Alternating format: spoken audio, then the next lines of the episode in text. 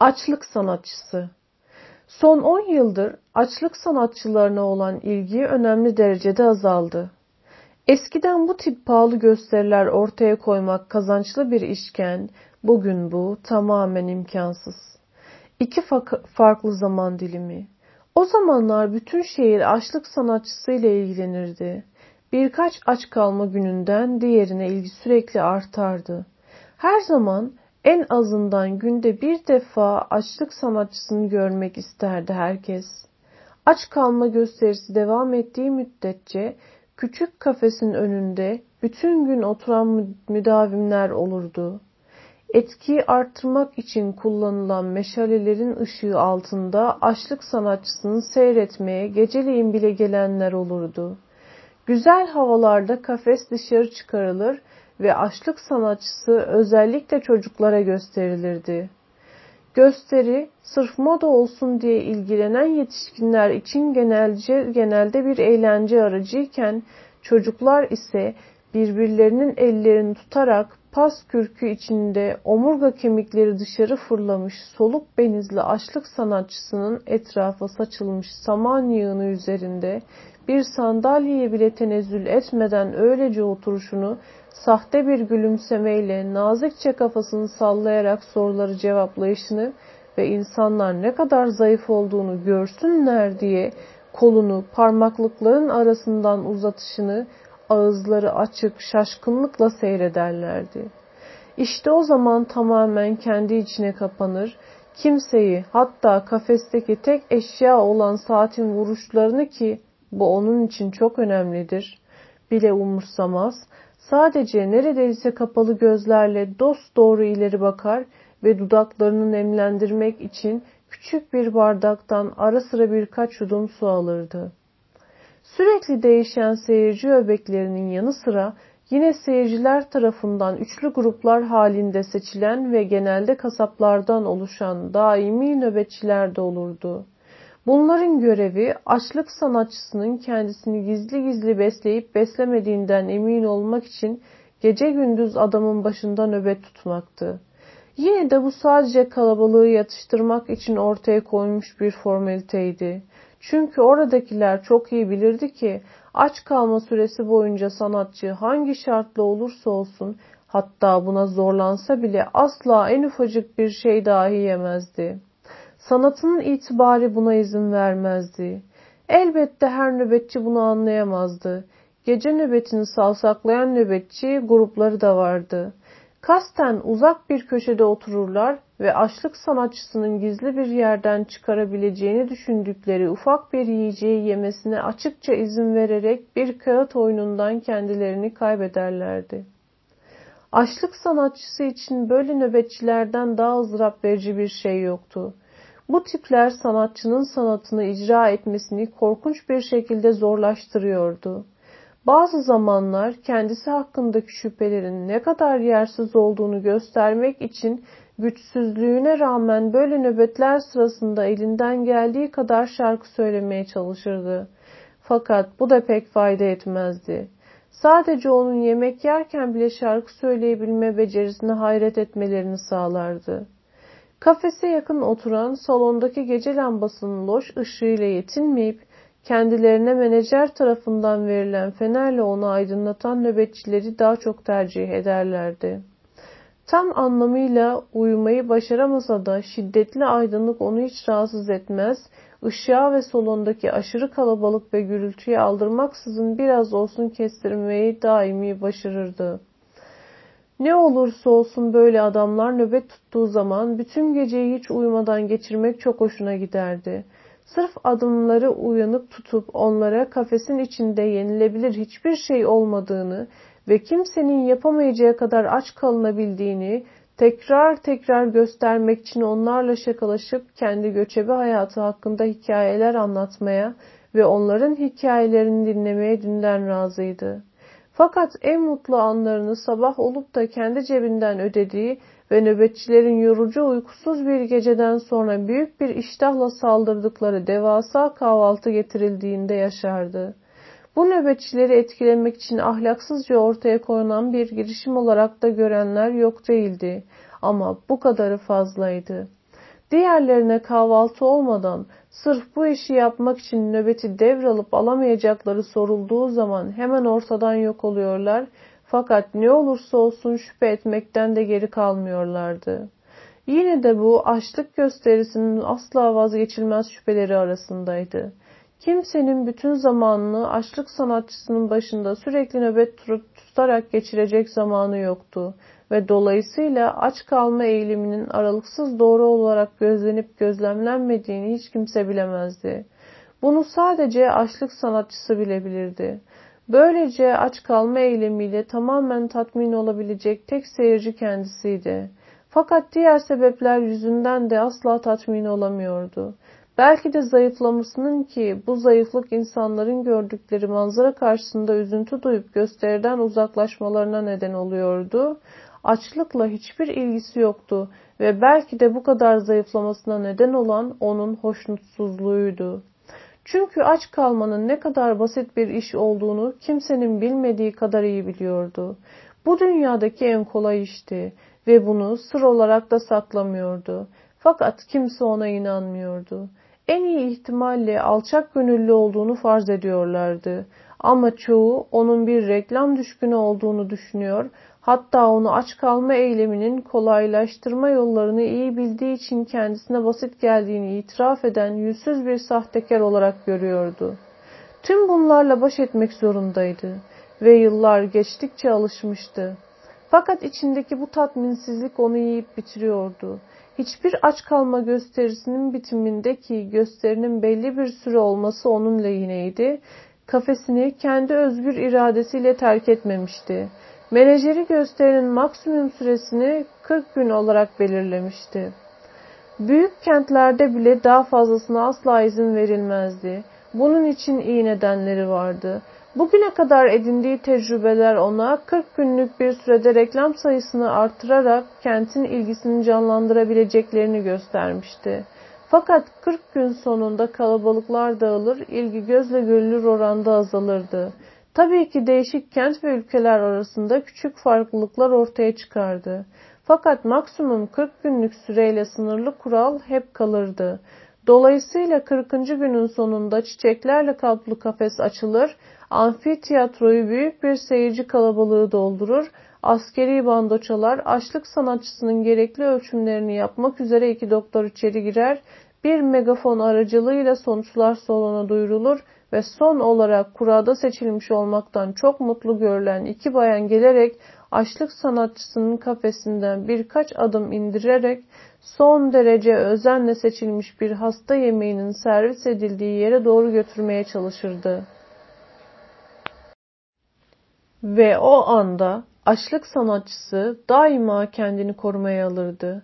Kemikli kollarını ona doğru eğilmiş bayanların yardım etmeye hazır gergin ellerine bırakır ama bir türlü ayağa kalkmak istemezdi. Kırk günün sonunda şimdi neden tamamen vazgeçmesi gerekiyordu? Daha uzun bir süre dayanabilirdi. Çok daha uzun. Tam da aç kalmak için kendisini en iyi şekilde hazırlamışken, hatta istediği formu henüz yakalayamamışken neden şimdi bitmeliydi? Neden aç kalmaya devam edip de sadece tüm zamanların en büyük açlık sanatçısı olma şerefinden değil ki muhtemelen çoktan öyle olmuştu. Aynı zamanda kendini bile aşıp akıl almazlık krallığına ulaşma şerefinden de mahrum ediliyordu. Çünkü onun aç kalma becerisinin hiçbir sınırı yoktu. Ona hayranmış gibi görünen bu kalabalık neden bu kadar sabırsız davranıyor ve eğer sanatçı çok daha uzun bir süre dayanabilecekse neden onlar da buna katlanmayı istemiyorlardı? Üstelik yorgundu da ve saman yığını üzerinde oturmaktan memnundu. Fakat şimdi bütün ağırlığını kaldırıp yemeğe doğru ilerlemesi bekleniyordu. Kafasındaki yemek düşüncesi midesinin bulanmasına neden oluyor ve bayanlara olan saygısı yüzünden kendisini tutmaya çalışıyordu. Bayanların oldukça cana yakın görünen fakat gerçekte son derece kaba olan gözlerine bakar ve ağır kafasını zayıf boynu üzerinde sallardı. O sırada her zaman olan şey yine olurdu. Menajer gelir ve sanki Tanrı'nın samanlar üzerindeki eserini şehitliğin kıyısındaki bu zavallı adamı ki açlık sanatçısı farklı bir yönden bakıldığında kesinlikle bu durumdaydı görmesi için davet edercesine kollarını, müzik herhangi bir konuşmayı imkansız, imkansızlaştırıyordu. Sanatçının üzerinde sessizce havaya kaldırır, ardında çok narin bir şey tuttuğunu belli etmek için ince kollarını abartılı bir özenle açlık sanatçısının beline dolar, aynı zamanda adamın bacakları ve bedeninin üst kısmı kontrolsüz bir şekilde ileri geri sallansın diye onu gizlice sarsarak ve yüzleri sapsarı kesilmiş bayanlara teslim ederdi. Fakat sanatçı her şeyi hoş görürdü. Sanki kafası yuvarlanmış da açıklanamaz bir şekilde asılı duruyormuş gibi göğsünün üzerine serilir, bedeni büzülür ve bacakları korunma içgüdüsüyle sanki zemin gerçek değilmiş de aslını arıyormuş gibi yere sürtünerek dizlerinde sıkıca kenetlenirdi. Ufak da olsa vücudunun bütün yükünü bayanlardan birine verirdi. Kendisine verilecek olan şerefli görevin böyle olacağını hiç tahmin etmeyen kadın, açlık sanatçısıyla temastan kaçınmak için önceleri yardım isteyen gözlerle soluk soluğa boynunu olabildiğince gererek fakat sonra bunda başarılı olamayıp daha şanslı durumdaki arkadaşı ona yardım etmeyince hatta açlık sanatçısının elini bu küçük kemik yığınını tutuyor olmaktan memnun bir hali vardı. Kalabalığın haz dolu kahkahaları arasında gözyaşlarına boğulur ve çoktandır hazır bekleyen bir görevliyle yer değiştirmek zorunda kalırdı. Ardından yemek gelirdi. Açlık sanatçısı büyülü bir baylığına benzeyen yarı uykulu bir halin hala tam ortasındayken menajer ilgili sanatçının içinde bulunduğu durumdan başka bir yöne çekmek için bazı nükteli sözler sarf ederken aynı zamanda adamın boğazından aşağı bir şeyler dökerdi. Ardından seyircilere sözde açlık sanatçısının menajere fısıldadığı başka bir kutlama mesajı iletilirdi.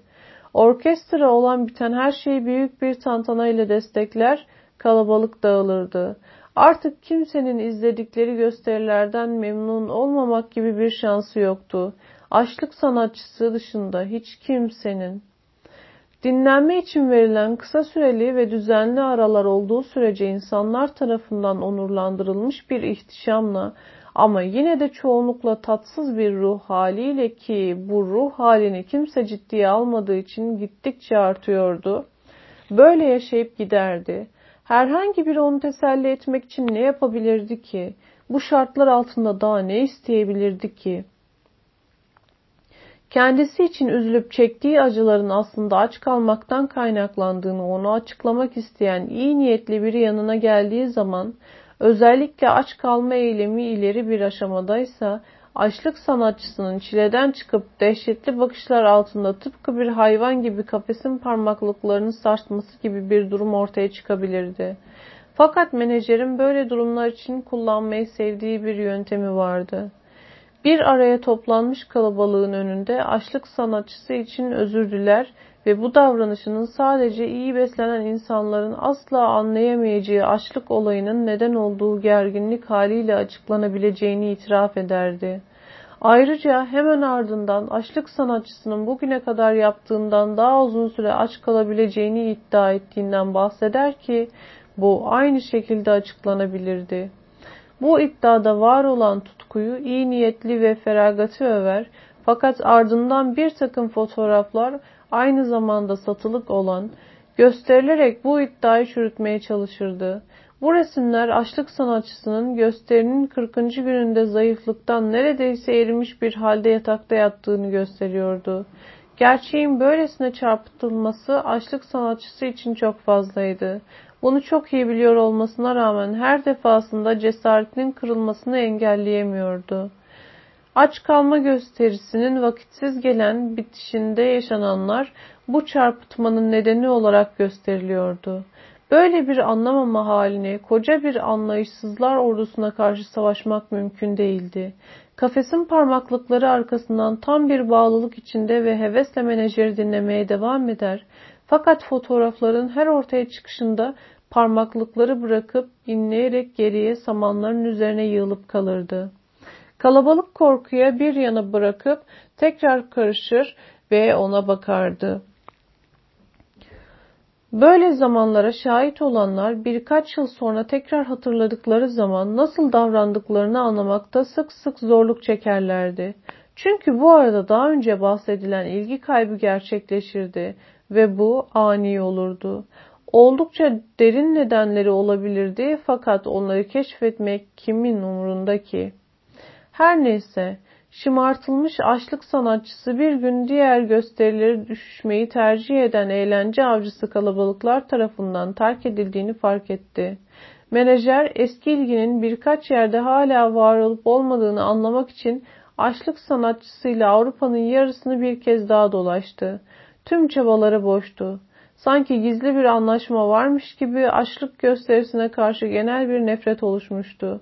Elbette bu nefret böylesine ani gerçekleşmemişti ve şimdi olay sonrasında başarının sarhoşluğuyla yeteri kadar önem verilmeyip yok etme yoluna gidilmeyen ilk birkaç belirtiyi anımsamak mümkündü. Artık bu konuda bir şeyler yapmak için çok geçti. Ama yaşayabilmek için bu bir teselli olamazdı. Açlık sanatçısının ne yapması gerekiyordu ki? Binlerce insanın alkışladığı adam kendisini küçük panayırdaki çadırlarda teşhis edemezdi.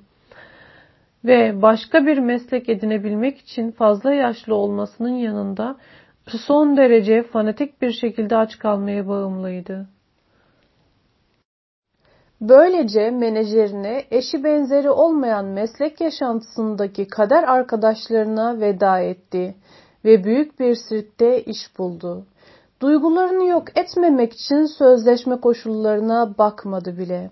Sürekli birbirini dengeleyen ve tamamlayan çalışanları, hayvanları ve donanımıyla büyük bir sirk, herhangi birini istekleri makul olmak kaydıyla bir açlık sanatçısını bile herhangi bir zamanda kullanılabilirdi.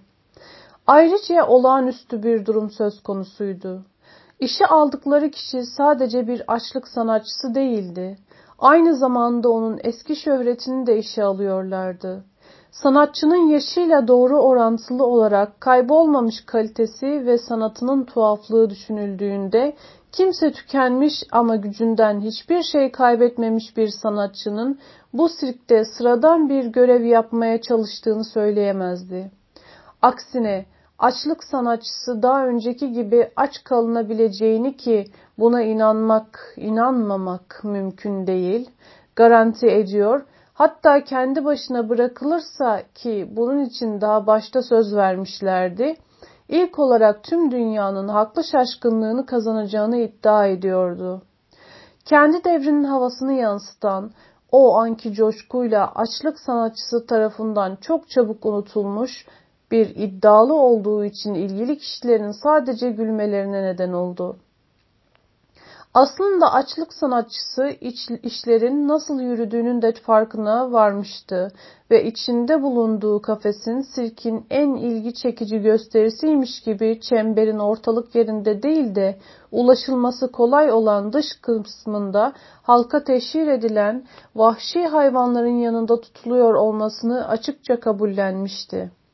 Kafesin etrafı parlak boyalarla boyanmış, büyük posterlerle kaplanmıştı ve üzerinde sunulacak gösteriler ilan ediliyordu. Gösteri aralarında vahşi hayvanların yanına doğru seyirten halkın açlık sanatçısının kafesinin önünden geçip de bir süre durmaması mümkün değildi. Eğer hayvanları görmeye can atan, bu duraksamayı bir türlü anlamayan ve dar geçit boyunca onları arkalarından ittirerek daha uzun bir seyri imkansız hale getiren insan kalabalığı olmasaydı orada daha fazla zaman geçirebilirlerdi. Kendisinin yaşam kaynağı olan bu izleyici topluluğunu büyük bir tutkuyla beklemesine rağmen bu ziyaret zamanları onun aşırı sinirlenmesine neden olurdu.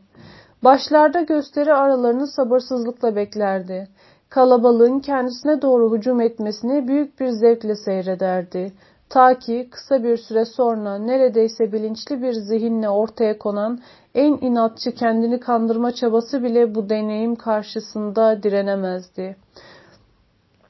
Onların istisnasız her seferinde hayvanları görmeye gittiklerini ya da en azından niyetlerinin bu olduğunu kabullenene kadar ve belli bir mesafeden bakmak daima en güzeliydi.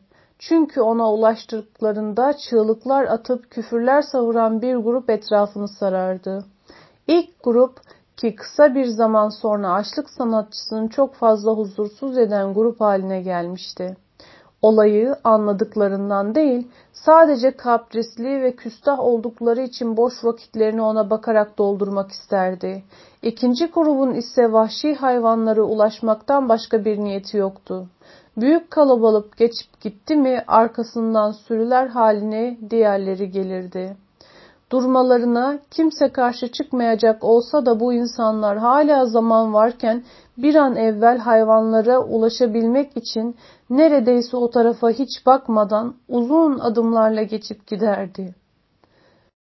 Nadiren bir baba yanında çocuğuyla gelip açlık sanatçısını göstererek buna benzeyen fakat çok daha fantastik olan gösterilere gittiği eski zamanlardan bahsederdi.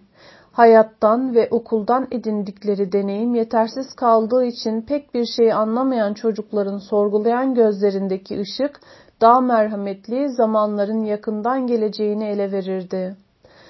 Belki de açlık sanatçısı kendi kendine sık sık eğer kafesi hayvanlara bu kadar yakın olmasaydı her şeyin çok daha iyi olacağını söylüyordu. Bu durum insanların seçim yapmasını kolaylaştırıyordu. Vahşi hayvanların teşhir edildiği bölümden gelen kokuların gece yarısı bir türlü rahat durmamalarının, yırtıcı hayvanlar için taşınan çiğ et parçalarının kafesin önünden geçmesinin ve beslenme zamanında atılan çığlıkların onu ne kadar huzursuz edip bunalttığından hiç bahsetmiyorum bile. Fakat bu konu hakkında bir kere bile şikayet etme cüretinde bulunmadı. Arasından nadiren de olsa bir hayran çıkarabilecek olan ziyaretçi kalabalığı için bu hayvanlara muhtaçtı. Bunun yanında eğer onlara kendi varlığını yani kabaca söylemek gerekirse hayvanlara giden yolda sadece bir engel olduğunu hatırlatmaya kalksa kim bilir hangi ücra köşeye atarlardı onu.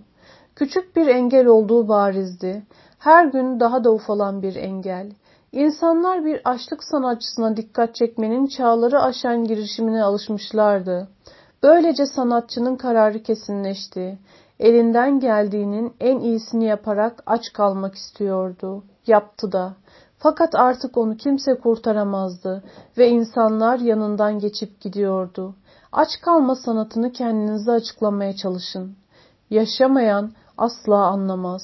Güzel posterler kirlenip okunmaz hale geldi ve yırtıldı. Hiç kimsenin aklına onları değiştirmek gelmiyordu. Ne kadar süre aç kalacağının yazılı olduğu ve başlarda titizlikle güncellenen ilan tahtası da uzun zamandır aynı durumdaydı. Çünkü ilk birkaç haftadan sonra bu önemsiz iş orada çalışanlar için sıkıcı bir hal almıştı. Aşık sanatçısı daha önce hayal ettiği gibi aç kalmaya devam ediyordu ve söylediği gibi bunda tam anlamıyla başarılı da oldu. Fakat hiç kimse günleri saymıyordu ve kendisi de dahil hiç kimse ne kadar büyük bir iş başardığının farkında değildi. Bu yüzden kalbi iyice yoruldu.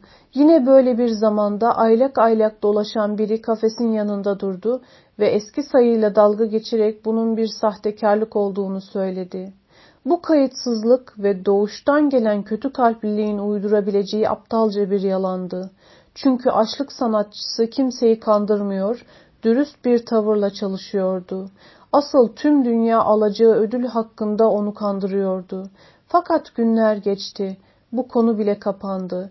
Bir gün bir yetkili kafesi fark etti ve çalışanlara bu işe yarar kafesin neden buraya terk edildiğini, neden kullanılmadığını ve içinin neden çürümüş samanlarla kaplı olduğunu sordu. Üzerinde sayı yazan ilan tahtasını gören biri açlık sanatçısını hatırlayana kadar kimse bu soruların cevabını bilmiyordu. Sopalarla samanları eşelediler ve açlık sanatçısının içeride olduğunu gördüler. ''Hala aç mısın?'' diye sordu yetkili. Hiç durmayacak, bağışlayın. Açlık sanatçısı lütfen beni diye mırıldadı. Onu sadece kulağını parmaklıklara dayamış olan yetkili işitebilirdi. Ah elbette diye cevap verdi yetkili ve açlık sanatçısının durumu orada çalışanlara göstermek için parmağını kaşının üzerine koydu. Elbet seni bağışlarız. hep aç kalışımı takdir etmenizi istedim. Yetkili yardıma hazır bir ifadeyle ve bunu takdir de ediyoruz dedi. Açlık sanatçısı ama takdir etmemeniz gerekiyor dedi. Yetkili peki o zaman takdir etmiyoruz ama neden takdir etmeyelim ki diye sordu. Çünkü aç kalmak zorundayım. Başka türlü yaşayamam dedi açlık sanatçısı. Ne tuhaf. Neden başka türlü yaşayamazsın? Çünkü dedi açlık sanatçısı ufak kafasını hafifçe kaldırarak ve sanki öpecekmiş gibi dudaklarını büzerek söylediği hiçbir şeyin boşa gitmemesi için yetkilinin kulağına doğru konuştu. Çünkü sevdiğim yiyeceği bulamıyorum. Eğer bulsaydın, inanın bana ben de siz ve diğerleri gibi tıka basa karnımı doyururdum. Bunlar onun son sözleri oldu. Fakat kırık bakışlarında aç kalmaya devam edeceğine dair sağlam ve keskinlikli bir gurur, inancın varlığı seziliyordu. Burayı temizleyin diye konuştu yetkili ve açlık sanatçısını samanlarla beraber gömdüler. Kafese genç bir panter koydular. Uzun zamandır işe yarayamayan bu hayvanın kafesin içindeki kendisini oradan oraya atışını görmek en zor anlayan beyinlerin bile fark edebileceği bir gelişmeydi. Panterin her şeyi vardı.